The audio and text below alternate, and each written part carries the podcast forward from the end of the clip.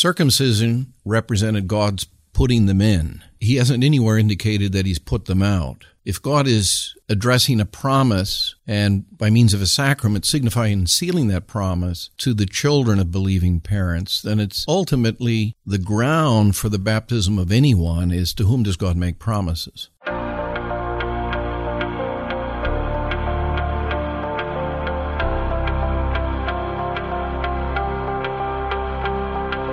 Welcome to Mid America Reformed Seminary's Roundtable Podcast, a broadcast where the faculty of Mid America discuss Reformed theology and cultural issues from a Reformed perspective.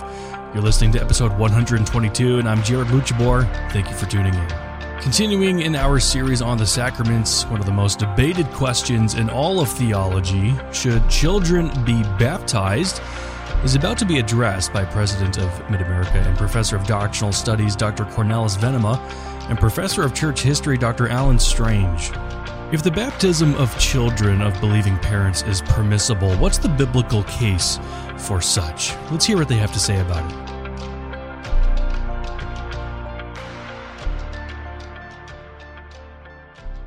I'm Cornel Venema. I'm here with my colleague Alan Strange, and we're doing a second podcast on the topic of Christian baptism. And whereas in the first podcast we focused on the sacrament in terms of its general meaning and significance, we'd like in this second podcast to address a much discussed and often disputed question, and that is who should be baptized? Should believers, as well as the children of believing parents, godly parents, receive the sacrament of baptism as a sign and seal of their incorporation into Christ and the fellowship of His church, distinguishing them from the uh, world and the children of those who are unbelieving.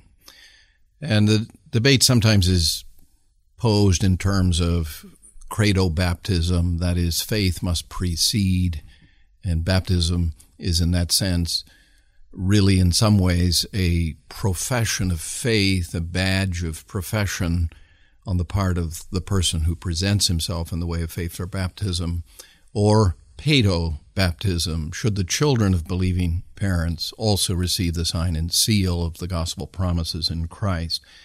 It's a it's a big topic. It's an important topic. Historically, the uh, church in general, and certainly in the Reformed tradition, has been of the conviction that just as was true under the administration of the covenant of grace in the Old Testament economy, which included the rite of circumcision as a sign and seal of the children, uh, the male children, representatively speaking, of the people of Israel would receive at eight days of age the rite of circumcision, which in Genesis 17 is represented as, you know, in a manner of speaking, a sign and seal of the covenant of grace itself that was made with uh, Abraham and his seed. Uh, and the question comes do we in the New Testament find that the same incorporation of the children of believing parents, as was the case under the Old Covenant, is included by virtue of the baptism of the children of believing parents, um, receiving the sign and seal of their belonging to.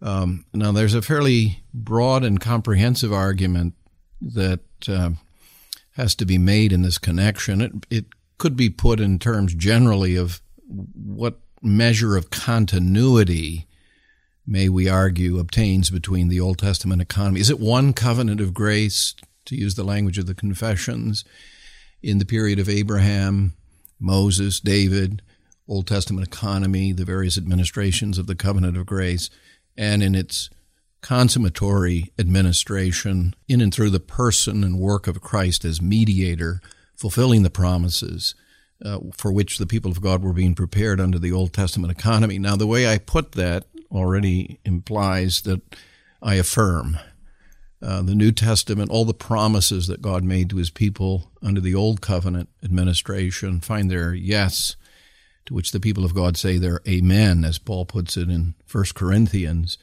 And so, on the basis of that broad conviction that the new covenant uh, is a fulfillment of that for which God's people were prepared under the administration of the old covenant, the the principle, the premise, you might say, the big argument for the baptism of children of believers is to say that just as they were included in the old, so they're included in the new. And let me add to that fairly quickly this uh, observation that in a general way, the new covenant in Christ, as it's given to us in the New Testament scriptures, is richer in its depth and in its breadth in terms of who is embraced and reached by God's grace than the old. And it would be, not to play on my colleague's name, passing strange if uh, the Lord of the covenant would have included within the identity of those with whom he covenants and to whom he makes gracious promises children under the old covenant, but excludes them in the new. Warfield has this great essay in his collected writings where he's reviewing a, uh, a Baptist author's book. I forget the book just now. I think my colleague probably remembers. But he starts the, the essay rather uh, abruptly for uh, Warfield, if you know his writing style. He says, In the Old Covenant, God put them in, that is, the children. Nowhere are we told in the New Covenant that He's put them out. Uh, we may confidently uh, be convinced that he has therefore included them. Now, the argument is not just this broad argument as I've represented it. It includes such considerations as what our Lord says regarding children. To such belongs the kingdom of God, for example, in the Gospels. Um, his references frequently his receiving of and making that kind of statement about them.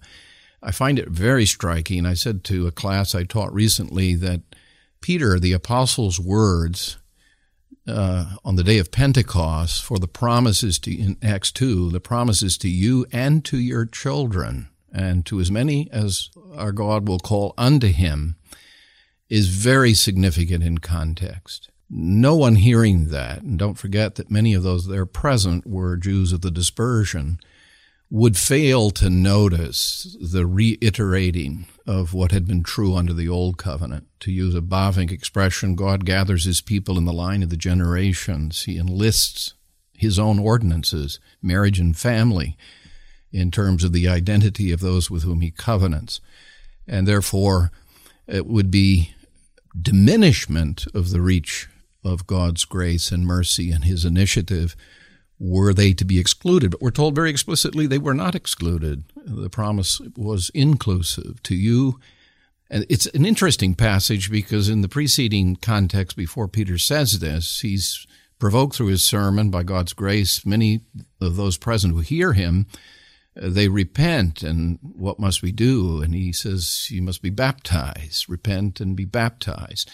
That's often cited by uh, anti baptizing children of believing parents uh, proponents as a clear illustration that uh, faith is prerequisite to faith and repentance. One must be converted. One must show signs or evidences of regeneration uh, before uh, being baptized. And baptism is really a as I put it earlier, a badge that attests the fact that you have indeed experienced that work of God's grace and come to faith.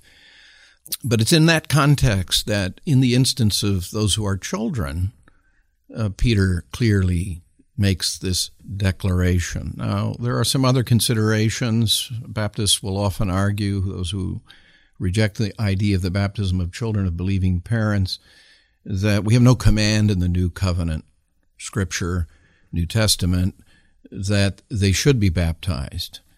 Uh, that that's an argument that's sort of a double-edged sword. There's no command or prohibition, more precisely, that says they ought not to be baptized, and uh, it's it's not a strong argument. Could be called an argument from silence, but it is worth observing that where there were differences in the administration of the Old Testament economy of the covenant of grace and the New, you find on the pages of the New Testament that there was controversy as it relates to relations obtaining between Jew and Gentile in the New Covenant community.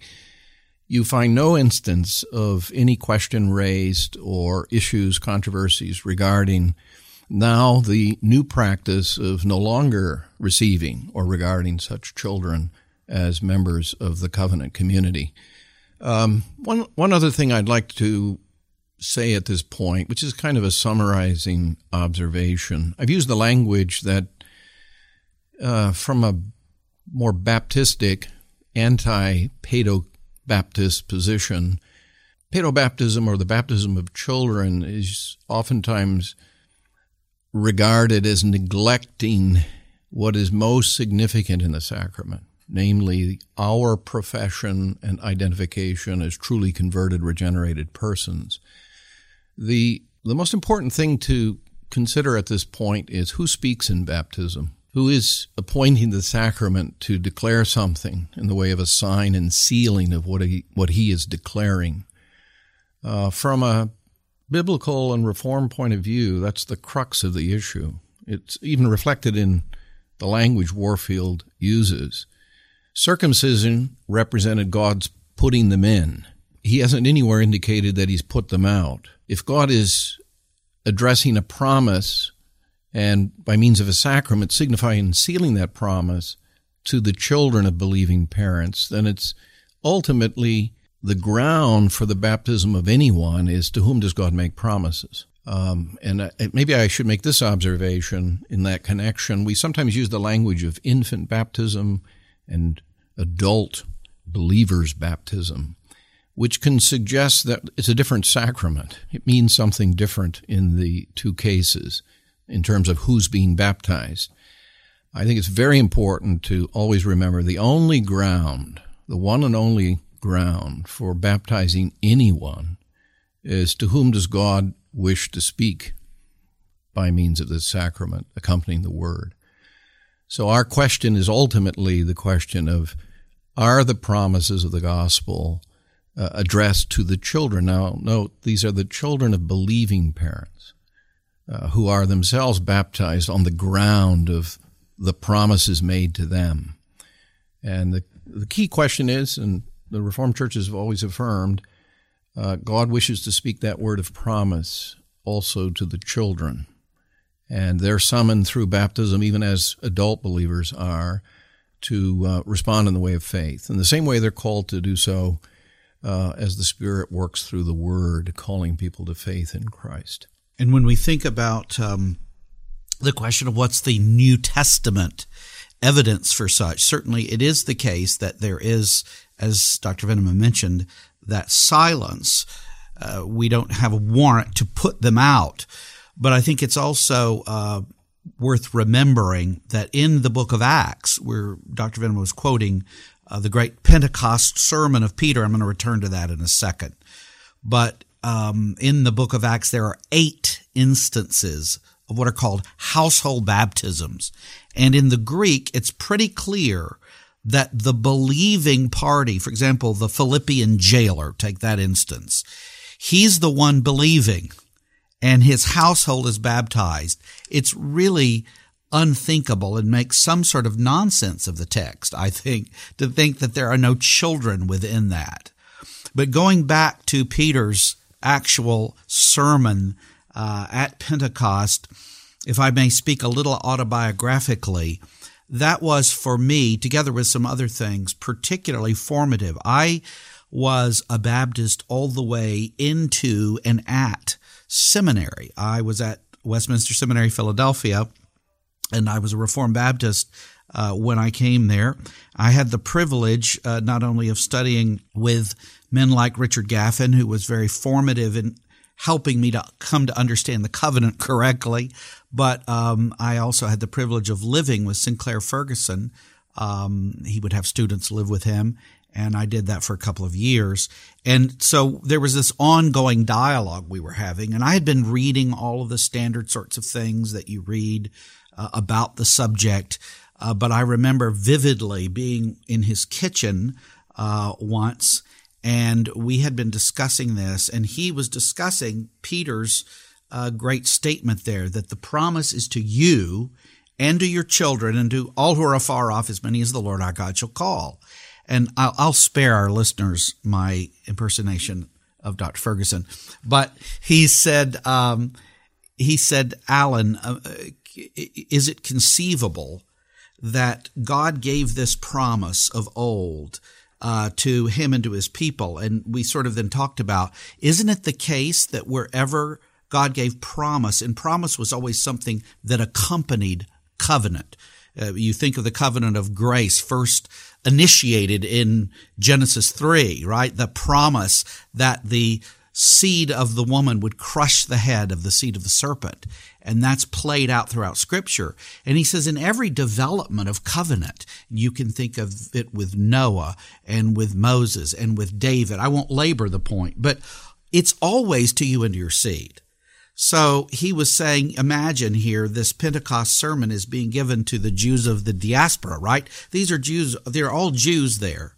And so when Peter says the promise is to you and to your children, you could almost imagine one wife turning to her husband and saying, "So what's new about this?" I mean, this is it's always been this way. The promise has always been to us and our children. Oh, wait, here's something additional: Gentile inclusion. What has been for us now, with to put it this way, as the gospel goes global. It's going to not only be for ethnic Jews, but for Gentiles throughout the whole world. And so Ferguson really, he was on a roll here. It was like a personal sermon. It was wonderful. And he was emphasizing, can you imagine then, though somehow in a, from a Baptistic frame, that this gospel is going to go to the world. But now promise is very different. It's radically individuated and is just to every man for himself. It had been for the Jews to you and your children. It will not continue to be that. Now in the new covenant, we have lost something very significant that we had in the old. The whole way that God would deal typically in families and not just with individuals. Certainly he deals with individuals and certainly salvation is, is a head for head thing. We understand that. And yet there's this graciousness that comes because our family is distinguished from the world. And baptism distinguishes us from the world. We're not merely a part of the world. And so we had that, and he really talks about it at his best. And he says, think of this. You had covenant in the, in the older testament going along at 30 or 40 miles per hour. And now Peter is announcing it's going to take off to 100 miles per hour. You know, what, what Israel has had is now going to be had by the church, not by, if I may say this to any concerned friends, by way of replacement, but by way of fulfillment. We have a fulfillment here of all that was ever promised. Uh, all God ever promised, the, the, the, the blessings of Abraham flowing to all the nations. And so I found that very convincing. I was at that point converted to a Paedo-Baptistic position. And the next day was with my other Reformed Baptist friends on the campus at Westminster, urging them to uh, embrace this. And I couldn't even see the point uh, anymore. And I was saying, How can you believe this? To which, of course, they responded, well, you, you, believed it a day or two ago, didn't you? But it, it, it's, I was so, it was so thorough. An, another uh, argument from silence, as, as Dr. Venema mentioned, if I could just link into this argument from silence, I also at the time uh, found very, very persuasive. In Colossians 2, it seemed and came to I came to understand Colossians 2 is rather decisive that the Gentiles now Paul is writing to the church at Colossae there's a Gentile church and they they have been visited by Judaizers Ebionites. Uh, they've been viewed they've been visited by people who are Jews who have been converted uh, in a measure to Christ, but they still think that the judicial or the the uh, ceremonial laws must be kept. Certainly by the Gentiles, the food laws, all the laws, including circumcision. And Paul makes it clear that circumcision with hands, Jewish circumcision, has been rendered passe because you have the circumcision of Christ. You have something superior. And he makes clear that the circumcision of Christ is being buried with him in baptism. So if you have been baptized, which is of course why Peter was calling on them at Pentecost to be baptized, because circumcision is no longer the sign and seal. It's now baptism. That's really what's being signaled there. But he calls upon um, he he tells the folk at Colossae they need not worry, they need not follow the prescription of the Judaizers. Uh, they don't have to seek to be circumcised because they have the circumcision of Christ made without hands, being buried with him in baptism. And it really occurred to me as I studied this and thought about it. This is in a passage where Paul is ringing all the changes. He is speaking about everything that is a matter of discontinuity from old to new. He's telling them, no, you don't have to keep the food laws. In fact, all of this was nailed to the cross, he says. He talks about Christ bringing in this new economy and this being nailed to the cross.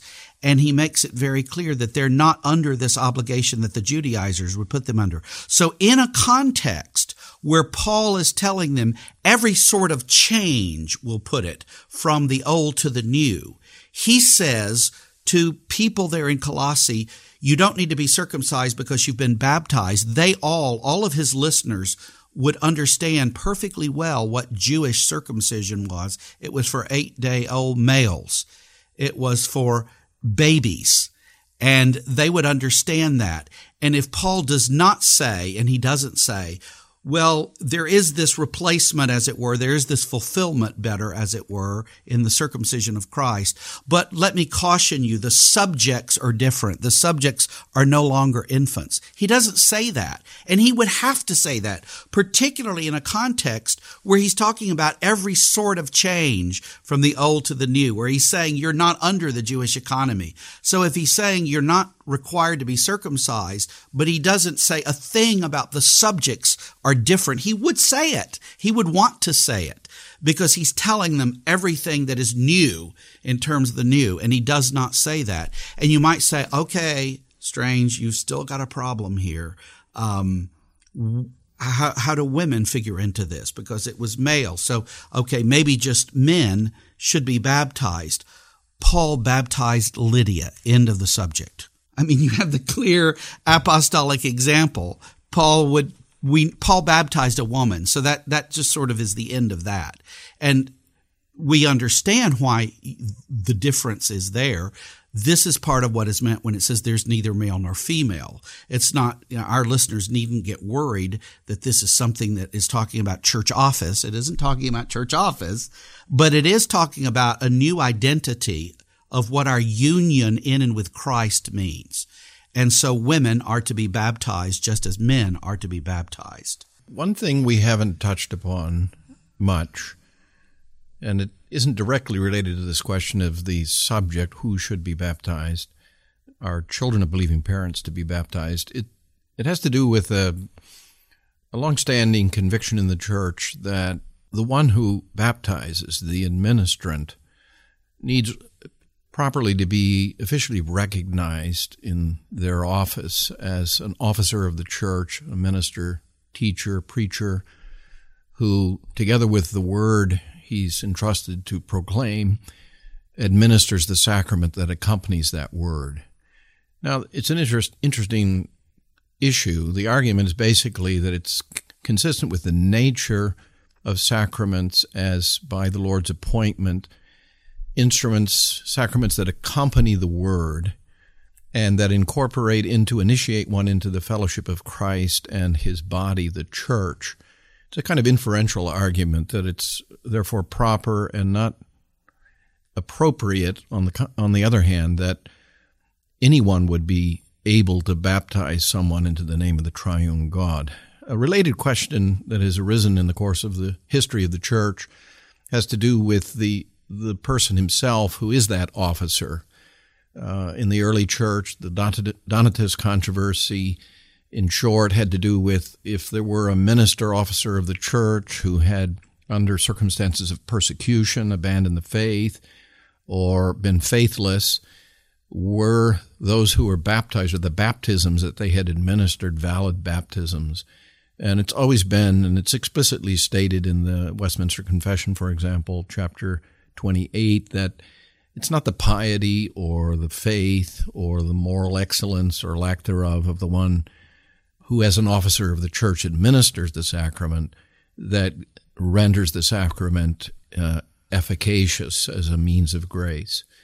Uh, I actually had an interesting case in the church I served in California many years ago. A couple came to me early in my ministry there and asked the question, Would I baptize their youngest child?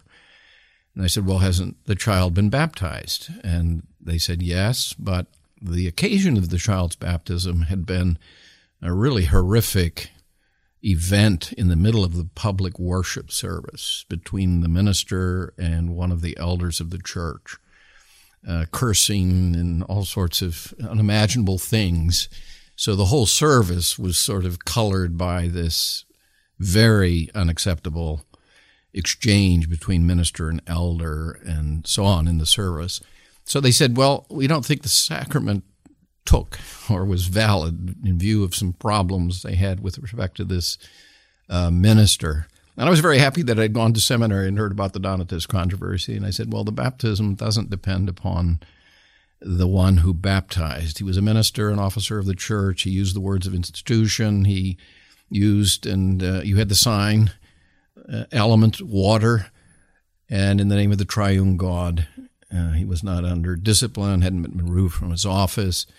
It's very unfortunate to be sure, but no, we don't rebaptize. The child's been baptized, and that but once. When the, when you present in the Roman Catholic, they, they have the system of godparents, and you do have to make certain promises. But I believe if it was done by a minister with water using the Trinitarian formula, it's valid, and you should rejoice uh, in the efficacy of such when those come to faith in later years, perhaps, and not think that you need in some way to be rebaptized. Um, that another, just another little point we could make here that we haven't made. You have the whole Donatist understanding. You also can have, for example, an administration of of, of either dominical sacrament, the sacraments that our Lord established, baptism and the supper. You can have an administration of those that is irregular in some way. There's something that's not quite maybe following the church order or the directory for worship, but it can also be still valid. And we, we make a distinction between something that can be irregular but not invalid and something that can be, you can think, for example, just to take an interesting one, Zipporah circumcising her son. That was, that's not according to the rule, so it's irregular, but we don't regard it in a sense as invalid, partly because there's an, he, he's circumcised, he's circumcised. So that's just an interesting little kind of example of something that can be uh, irregular but not invalid. That's uh, an important distinction. Just one additional comment. We haven't talked about this, but it relates to this whole topic. Uh, historically, at the time of the Reformation, just as an observation, the reformers didn't get rebaptized, though they came to some rather serious conclusions regarding whether the Roman Catholic Communion was the true church of our Lord Jesus Christ. But they also, if, at least in the French confession, Gallican confession of 1559, very explicitly, but it was a general opinion of the reformers, that if someone has been baptized in the name of the triune God with the element that is consecrated to that purpose, the baptism is recognized. And I think they were interested in two things by recognizing even those baptisms performed by those who were formerly in the Roman Catholic Church they wanted to um, acknowledge that there remain traces, as the language had it, vestigiae, ecclesiae, traces of the church. They were not sectarian. They had a very broad view of the church. They, you can read things in Calvin about the Roman Catholic Church that might make some modern Protestants quite uh, enthusiastically so cringe a little. It doesn't deny the presence of believers, even officers within the Roman Catholic Church, who could be regarded as members ultimately of the true church. And they wanted to also respect the once and only once nature of the sacrament. So, in the event when you have a pastoral question regarding whether someone should be baptized, they don't know for sure whether they were baptized, for example, in the Roman Catholic Church. You may, you may at times come to a decision that, under the circumstance, might warrant administering the sacrament. Whatever you do, it has to be an administration that is on the basis of the conviction the person hasn't been baptized, period. This is not a rebaptism. This is their first baptism. They weren't baptized. But historically, as I said, the Reformed churches, generally speaking, were, and certainly Charles Hodge defended that position in the context of debates in the 19th century, that um, we should recognize as valid, even if in some circumstances irregular and not uh, optimum, and, and not rebaptize anyone. And just to maybe round it out and make the point clear that we're not, or what we're not saying, we're not saying then that what we might refer to commonly and agree upon to designate as cults, that their baptisms, for example, if you were baptized in, as a Mormon in the Church of Latter day Saints or Jehovah's Witnesses, to take two examples, and I've had involvement with those, then you believe that those persons, when they come to a true saving faith in Christ, they were never truly baptized, and they need to be baptized into the Christian church.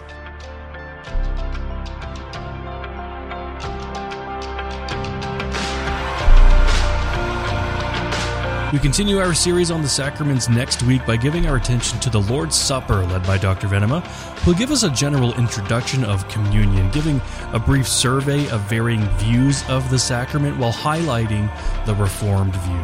For more episodes, you can find us on our website at midamerica.edu slash podcasts and wherever you listen to your favorite shows. Be sure to search for and subscribe to Mid America Reformed Seminary's Roundtable. I'm Jared Luchabor.